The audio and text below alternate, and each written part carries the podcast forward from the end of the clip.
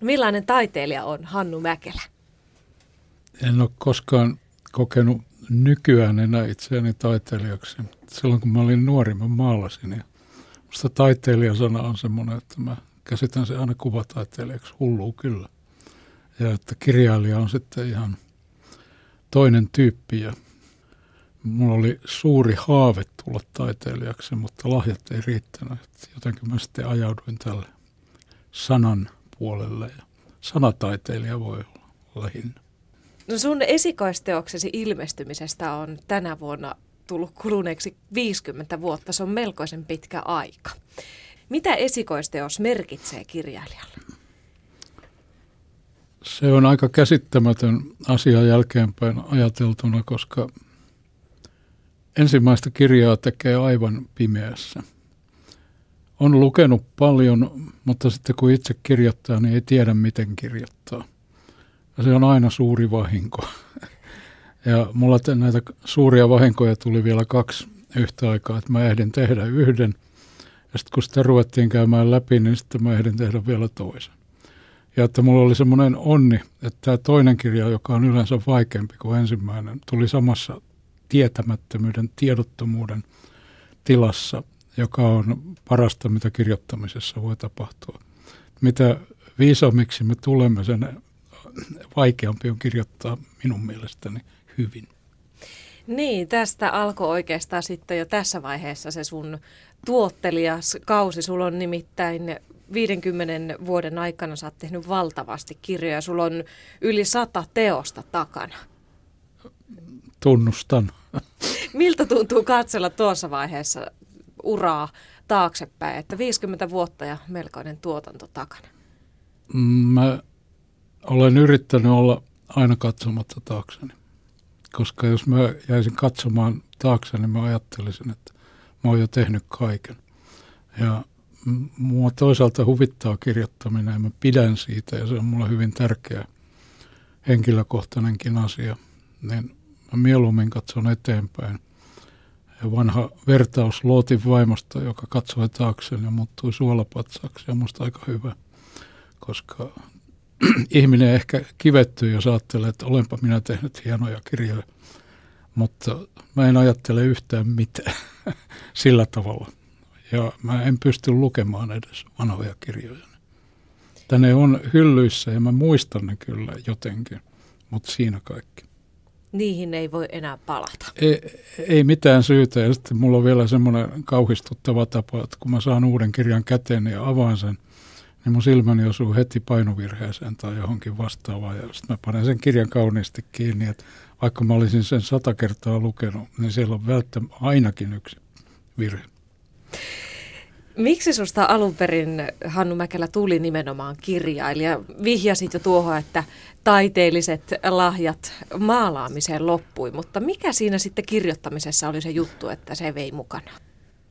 oikeastaan sitä osaa sen kummallisemmin sanoa, mutta että ehkä semmoinen ratkaiseva käänne oli silloin, kun mä olin opettaja harjoittelijana Lapissa Kallon kylässä, jonka paikan mä valitsin sen nimen perusteella, se on Kittilä. Ja menin sinne tuommoinen huopahattu päässä ja helsinkiläiset pikkukengät jalassa ja käsitin, mihin mä olin joutunut keskelle kaamusta ja kylmää ja mulla oli kone onneksi mukana – ja silloin mä aloin kirjoittaa hieman enemmän. Sitten kun mä lähetin tämän tekstin silloiseen akateemisen kulttuurikilpailuun, jota vielä järjestettiin, ja sitten kolme taulua, niin, niin mä voitin proosasarjan tällä tekstillä, mutta mä tulin kolmanneksi öljymaalauksissa. Ja se oli jonkinlainen semmoinen, mä ajattelin, että alea jakta estet, tästä vaan Rupikonen virran yli. Ja sitten maalaaminen on jäänyt ihan harrastukseksi. Mutta vielä kuitenkin tartut Kyllä, kyllä, mutta se on huvia. Se on huvia. Ja sillä ei ole mitään tarkoituksia ja se ei, se ei liity mihinkään, mutta se on hauskaa. Näkeekö niitä sun maalauksia jotkut muut kuin sinä? Ensimmäisen taidenäyttelyn mä pidin Sant Honoreen kahvilassa viime toukokuussa. Siellä oli kokonaista 14 tuommoista vesivärimaalausta. Okei, minkä eh, tyyppisiä vesivärimaalauksia oli? kaikenlaisia, että se on sekä asetelmia että sitten myös ihan vapaata Mä eksyin taiteeseen silloin, kun siinä oli suuri iloinen murros ja sai tehdä jo mitä vaan. Ja. Mutta tämä mun maalaamiseni, itse asiassa mulla on suuri rakkaus taidetta kohtaan ja kuvataidetta kohtaan. Mä käyn aina museoissa mm. edelleen ja kierrän maailmaa katsomassa joitain taiteilijoita. Että viime vuodet mä oon jossain esimerkiksi Giorgio Morandin taulujen perässä ja vaan. Onko ne semmoisia inspiroivia sitten kirjailijan työhön? Mä tiedän, mulla ne on sillä tavalla välttämättömiä, että kun mä näen niitä, niin mulle tulee semmoinen olo, että ihminen ei ole maailmassa turhaan. Se oli hienosti sanottu. Eli ihmisellä on joku syy olla täällä tosiaan. Kyllä, taide ja tiede on ne ainoat asiat, jotka oikeuttaa tämän nykyisen aika kauhistuttavan eläinlajin olemassaolo. Nyt saat kyllä vähän avata enemmän. No kyllä, jos katsotaan mitä kaikkea pahaa me teemme tällä hetkellä, niin, niin kyllähän tällä eläinlajilla on kohtalon päivät. Ja, ja se on hieman huolestuttavaa, mutta koska minä en pysty tätä kehitystä muuta kuin omalta osaltani muuttamaan, niin en mä jatka tätä saarnaamista enempää. Katselen vaan ja yritän siitäkin kirjoittaa. Mutta taide siis kompensoi vähän tätä maailman pahuutta. Taide antaa tota sen, sen hyvyyden. Sitten toisaalta niin semmoisenkin paradoksin mä juuri olen tajunnut, että maailmassa on enemmän hyviä ihmisiä kuin pahoja, mutta maailmassa on enemmän pahoja asioita kuin hyviä. Ja siitä syystä mä tartun näihin hyviin asioihin ja yritän nostaa niitä niin paljon kuin mä ikinä voin. Ja just taide, joka parantaa ja lohduttaa ja kantaa, niin on semmoinen hyvä asia, että se ei, se ei ole enää viihdettä, vaan se on jotain enemmän. Siinä on pikkusen enemmän muuta kuin ajankäytöllinen puoli. Ja sitä me sitten tavalliset tallaajat saadaan nauttia, kun ne, jotka osaavat tehdä taidetta, niin sitä toteuttavat. Sinä olet Hannu Mäkelä yksi niistä, sulla on pitkä kirjailijan työ takana.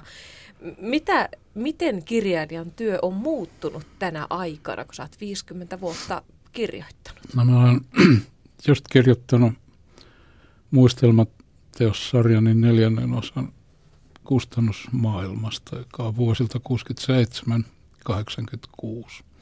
Sinä aikana tämä juttu muuttui täydellisesti. Mä menin Otavaan 68, niin kirjat ladottiin vielä kuuttenberilaisittain metalliladonnalla. Ja mä sain seurata sitä ja mä tein siinä latojen kanssa tiettyjä korjauksia ja näin. Sitten siirryttiin valoladontaan ja nyt kirjailija on itse latoja. Ja, ja kaikki muukin on muuttunut täydellisesti, että Silloin tehtiin esimerkiksi kahta sidos, tehtiin sidottu kirja ja sitten vielä nidottu kirja.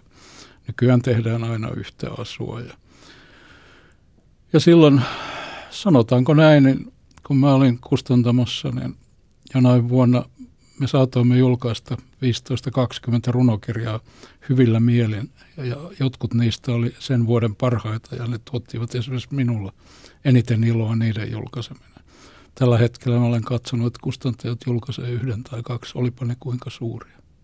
Niin, vaikka työ on nopeutunut hirveästi, niin silti julkaistaan vaikka runoja. Kaikki tällainen marginaalinen kirjallisuus on siirretty pienten kustantajien hoidettavaksi. Eihän siinä mitään, mutta niille ei ole varaa maksaa siitä. Että kirjailijasta on tullut itse asiassa aika pitkälle alamme lähestyä sitä 1700-luvun vaihetta, jossa joku Kasanova joutui niin kuin maksamaan painajalle arkista kerrallaan, jotta se sai kirjansa painetuksi. Mm. Ja pian me olemme samassa tilassa. Meitä ainoastaan voisi auttaa tässä se, että jos me teemme sähköisiä kirjoja, niin niiden tuotantokustannukset on noin 200 euron luokkaa. Ja silloin me pärjättäisiin, jos meillä olisi lukijoita. Niin, niinhän se vähän on, että ei ilman lukijoita kirjoja Ei, kyllä, kyllä kirja tarvitsee sen yhden lukijansa ja mulla on ollut aikoja, jolloin mä oon vuodessa saanut ehkä yhden palautteen ja eh, muutaman ikävän ja sitten yhden positiivisen. Sitten mä oon tuijottanut sitä positiivista ajatellut, että tämän varassa minun täytyy elää ja sen varassa minä olen elänyt. Jos ajattelee, että suomalaiset on ylipäänsä aika huonoja antamaan palautetta, niin kuinka riippuvainen kirjailija on sitten siitä, että saa nimenomaan palautetta? Että... Nuorempana erittäin riippuvainen uskon. Ja mitä vanhemmaksi tulee, niin sitten tulee jo vähän semmoinen tunne, että hyvä, jos joku lukee ja hauskaa, jos kelpaa, mutta tärkeintä ja hauskinta minulle on työ itse. Mm. Ja niin kauan kuin kukaan ei näe, mitä mä teen, mä oon onnellinen. Hei, miten paljon tänä päivänä vaaditaan kirjailijalta muutakin kuin sen kirjan kirjoittaminen? Tuossa sanoit, että kirjailija on tänä päivänä itse sen latoja, mutta mitä kaikkea kirjailijalta vaaditaan? No nyt kun mainoksetkin on lopetettu, niin ihmisen pitäisi ilmeisesti myös mainostaa itseään ja tämä taas johtaa siihen, että julkisuuden ihmiset, televisiokasvot ja niin kuin minä sanoin, ihan puhtaat pellet, jotka viihdyttävät ihmisiä, ovat etusijalla siinä, mitä sitten kirjakauppiat, jotka ei enää lue kirjoja, valitsevat kauppoihinsa. Niin. Että tämä on mennyt semmoiseen kummalliseen ympyrään, että ei silloin ole enää mitään merkitystä juurikaan, mitä kirjassa on. Eli ihmisen pitää olla sellainen persona, joka kiinnostaa. Kyllä, meidän pitäisi kulkea turuilla ja mailla ja ja saarnata ja kertoa, kuinka ihania ihmisiä me olemme, mutta minusta se ei nyt vaan ole kirjailijan tehtävä. Että kyllä se ensimmäinen tehtävä on kirjoittaa hyvä kirja. Ei mulla ole esiintymisiä vastaan mitään, mutta just tämä, tämä viihteellinen, tämä pellepuoli on kyllä joskus, kun sitä sivusta katsoo, niin vähän sellainen, että tulee sellainen vanhan kansan ihmisen huokaus, hohoja. Mm. No sä olet kirjoittanut Hannu Mäkelä monipuolisesti hyvinkin erilaisia tekstejä, romaaneja, runoja, näytelmiä, lastenkirjoja, tietokirjoja, elämäkertoja, radiokuunnelmia, mitä jäi tästä mainitsematta. Siis hyvin erityyppisiä lajeja keskenään. Millainen suhde sulla on kirjoittamisen ylipäänsä, että kun pystyt tekemään ja teet näin erityyppisiä tekstejä? No alussa ne oli kaikki vahinkoja. Mun elämäni on kulkenut tämmöisellä saralla yritys ja erehdys ja sattuma vai kohtalo tai vahinko vai tarkoitus. Ja lastenkirja syntyi vahingossa ja runot syntyi vahingossa aikanaan ja kuunnelma syntyi vahingossa, koska mä näin, että oli olemassa kuunnelmakilpailu ja sitten mulla oli hirvittävä rahapula ja mä otin siihen osaa ja sain kolmannen palkinnon ja kirjailija Paavo Rintala silloin kannusti mua jatkamaan. Se oli istunut lautakunnassa ja näytelmä oli vahinko. Yleensä kaikki on ollut vahinkoja. No ei ne kauhean huonoja vahinkoja ei, ollut. Ei, niistä on tullut alku ja sitten on käynyt vähän aikaa hyvin ja sitten on välillä tullut lunta tupaan ja jotkut lajit loppuu, niin kuin joku kuunnelma näyttää kituvan, koska se min, maksimipituus on nykyään tunti – jos sitäkään. Ja ennen saa kirjoittaa kahden ja puolen tunnin kuunnelmia. Miten hienoa se oli. Niin, kaikki on lyhentynyt, pitää tiivistää Joo, paljon. koska katsotaan, että ihminen on nykyään tällainen olento, että ei se kestä pitkään. Onko se samaa mieltä, en, me tieten, en tietenkään. Sitten taas toisaalta mä oon aika paljon ollut teatterissa Venäjällä ja Pietarissa katsomassa hienoja esityksiä, niin kun siellä minimipituus tuntuu olevan neljä tuntia, niin kyllä se on taas musta jo pikkusen liian pitkä. Jos me oltaisiin siinä kahden ja puolen tunnin kieppeillä väliaikoina, niin mä olisin tyytyväinen. Se sopii Se sopii hyvin. minun luonteelleni. Onko kuitenkin joku tyylilajeista sulle erityisen rakas? Oh, runous. Miksi? Se on ikuisinta. Mutta tätä on hyvin vaikea ihmisten ymmärtää, koska hirveän harva lukee runoutta. Mutta Mikäköhän siinä on? Koetaanko se liian vaikea? Se on, jos me ajattelee omaa tietäni runouden pareen, niin mä pidin runoilijoita hulluina ja tekstejä käsittämättöminä. Ja sitten mä rupesin lukemaan Eeva-Liisa Manneria ja, ja pidin sitä hulluna akkana. Ja sitten mä luin T.S. Eliottia, joka oli 40-luvun lopulla suomennettu ja en käsittänyt sen esipuheesta mitään, sen oli kirjoittanut Kai Laitinen, mutta kun mä toistin näitä säkeitä satoja kertoja, koska mua, mua kiukutti se, että mä en ymmärtänyt. Yhtäkkiä jotain tapahtui ja siitä lähtien mä olen niin uinut helpommin ja helpommin runojen sisään, mutta se on työtä. Ei, ei runous, ei se tule ilmaiseksi, mutta sitten kun se tulee, niin se luultavasti palkitsee vielä enemmän kuin proosa. Niin se ei saa olla liian pureskeltua valmiiksi. Ei se, se, se antaa siis ihminen, joka lukee, on itsekin tavallaan runoilija silloin. Että hän, hän, hän, hän liittyy johonkin kosmiseen ja mystiseen maailmaan, joka siltä huolimatta on hyvin konkreettinen ja hieno. Ja runoissa ehkä sanotaan viisauksia, että mäkin olen yrittänyt muistaa aika kauan toskin, tosin harvoin ole onnistunut toteuttamaan niitä, mutta yritys on kova. Onko sulla joku semmoinen oma runo, mikä nousee erityisen ylpeänä mieleen? Omia runoja ei. En, mä, en, mä en puhu itsestäni. Onko se sama juttu näiden runojen kanssa, että runokirja ei enää avata sen jälkeen, kun se on hyllyssä? Kyllä.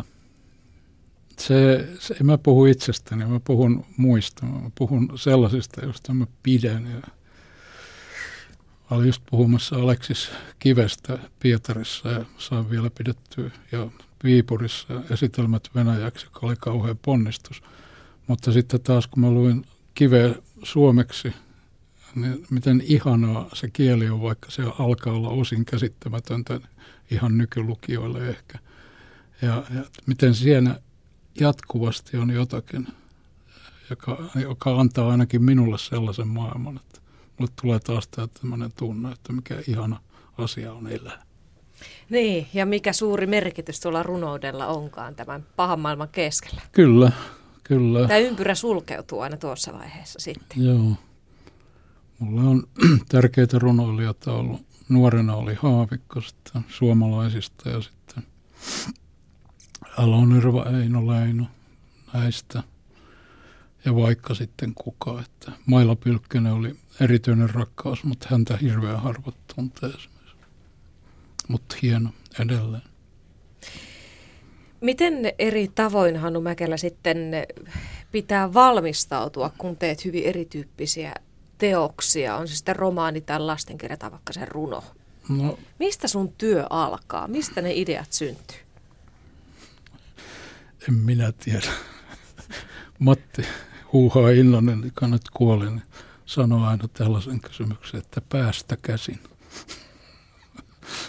Mutta mitä hän sillä tarkoitti, niin ehkä konkreettisesti juuri käsiä. Joka tapauksessa mulle aikanaan niin se, että mä olisin tehnyt vain yhtä ja samaa, niin oli kuolettava ajatus. Ja siksi mä aina hyppäsin sellaiseen alueelle, joka vaati jotakin, joka oli niin kuin jonkinlainen, että mun piti ravistaa päätä ja ruveta miettimään ja tehdä jotain ihan uusia asioita. Ja proosaa voi kirjoittaa, mutta runoja ei, ne annetaan. Että siinä se alku että jostain tulee säkeitä, niin se on tärkeä. Et mä en ole oikeastaan koskaan voinut kirjoittaa runoja, mutta kaikkea muuta mä oon voinut kirjoittaa. Ja silloin kun kirjoittaa, niin pitää tehdä ensin pohjatyöt. Tämän hauskan laus- sanan mä opin Jorma Kurviselta, joka oli semmoinen erittäin huolekas klassisen viihteenkin tekijä ja se teki aina pohjat. Ja että pitää olla pohja, joka mulla tarkoittaa hahmoa. Ja hahmossa, niin kuin me tiedämme, on alku, keskikohta ja loppu. Ja mä oon usein tätä työtäni verrannut arkkitehdin työhön sillä tavalla, että ensin kaivetaan perustuskuoppa ja tehdään perustukset, sitten nostetaan kerrokset, sitten tehdään seinät ja täytyy katsoa, että ei katto vuoda ja se on, se on vesitiivis. Sitten meillä on yhtäkkiä asuntoja siellä, sitten me vielä kalustetaan ne. Sitten me avataan ovi ja katsotaan, tuleeko yksikään ihminen sisään. Ja jos tulee, jääkö se sinne asumaan? Kiinnostaako se sitä? Ja samalla tavalla kirja avataan. Ja usein niin kuin vähän ajan päästä ihminen sulkee sen, että tämä on huono kirja ja panee sen pois. Joskus taas ensimmäinen sana johtaa toiseen ja sitten se yhtäkkiä on lopussa. Mm. Ja näin tapahtuu myös. Miten sä kirjailijana sitten rakennat ihan konkreettisesti? Toi kuulostaa hirvittävän hienolta teorialta ja noin se varmasti menee, mutta mitä, millaista työtä se sun arkinen puserrus sitten No mä oon tänään herännyt siinä puoli viisi. Aika aikaisin? Aina aikaisin. Sitten mä olen hypännyt juotuani kahvin ja katsottua, että pitääkö taloa lämmittää vai ei. ja ottanut pienen läppärini ja sitten ruvennut töihin. Ja lopettanut sen siinä kahdeksan maissa. Ja saanut, tänään mä teen toista kertaa yhtä juttua, niin mä saan aikaan pitkään. Mutta yleensä uutta mä kirjoitan korkeintaan viisi liuskaa. Se on semmoinen meikäläisen päivätyö. Ja Eli sä et enää tänään palaa työpaikkaan? En, en tähän, että voin palata työpaikkaan ja voin käydä työhuoneella ja voin tehdä mitä vaan, mutta että juuri tähän tämmöiseen perusasiaan, niin sen, sen mä pystyn tekemään vain silloin, kun mun pääni on joko samea tai kirkas yön unista ja sitten siitä se lähtee. Sitten kun mä saan sen paperille, se ei enää karkka. Ja ensimmäinen versio, joka on paperilla se hahmo, niin se on tärkeä. Se voi olla sata sivua, mutta sitten kun mä rupean työstämään sitä, se voi olla 200 sivua, mitä vaan. Ja mä voin muuttaa sen täydellisesti, mutta koska se ei karkaa, niin se on siinä. Niin se on se tärkein asia. Sä tota, olet syntynyt Hannu Mäkelä Helsingissä ja muuttanut sitten jossain vaiheessa nummi, nummipusulaan. Ja sä puhut aina siitä, että sä et tuu enää sieltä takaisin. Liittyykö tämä siihen sun kirjailijan työhön, että sä tarvit jonkunnäköisen rauhan vai mitä se on? No se oli, mä etsin tämmöistä rauhaa silloin, kun mä olin kustantamassa. Ja silloin mä jouduin tekemään sekä omaa työtäni just nimenomaan aamuisin ennen työhönmenoa ja sitten viikonloppuisin. Ja, ja, ja sitten kun halus rauhaa, niin sitä ei ollut ja puhelin soi aina ja siellä oli joko selvä tai juopunut kirjailija, jolla oli joko ikävä tai hauska asia, mutta se oli yleensä aina ikävä asia. Kun puhelin soi, niin mä tiesin, että siellä ei tule mitään hauskaa. Että jos joku ilosti sanoisi, olen juuri tehnyt nerokkaan kirjan, tule huomenna hakemaan. Vaan se oli jotain aivan muuta. Mitä se mulla oli? se, se siitä. en palaa niihin edes muistelmissani. Mutta tuota, mutta rauha löytyi rauha sieltä. löytyi lopulta semmoisesta paikasta, joka ei sopinut mulle ollenkaan, koska se oli lähes luhistumaisillaan oleva vanha talo – ja mä äärettömän kömpelö käsistäni. Mutta siinä oli valtava reviiri. Ja se reviiri tarkoitti sitä, että mä olen niin kuin, että naapurit, kukaan ei pääse mua lähelle. Mä tarvitsin sitä silloin. Eikä päässyt. Ja siellä se on vieläkin, ja nyt vielä laakso on rauhoitettu, että se jokilaakso on niin kuin lintulaakso. Ja siellä esimerkiksi tälläkin aamuna niin ui joutsenpareja ja vesilinnut on tullut ja telkkää sukelsi. Se, siinä on jotain, joka tällaista kallion kundi, joka on kerta kaikkiaan ihan muusta maailmasta lähtenyt. Se ne on vaan sitten iskeytynyt minuun ja mä toivon, että mä pystyn siellä asumaan lopuelämäni. Mutta se toivomus tarkoittaa sitä, että mä tarvitsen auton. Se on ei missään kaukana kaikesta. Mm. Ja, ja että jos multa auton ajokyky viedään tai mennään, niin sitten mä olen pulassa. Mutta minä en ajattele sitä. Niin, eihän sitä liikaa kannata sitä tulevaisuutta miettiä tuossa suhteessa. Minkälainen ää, työpaikka, tuommoinen rauhallinen luonnon keskellä oleva paikka No se on nimenomaan ajattelun sopiva, että kun mä oon yhtä luonnon kanssa, niin se on hienoa. Mulla on myös työhuone kaupungissa ja siellä mä teen kaikenlaista, mutta se on ihan erilaista.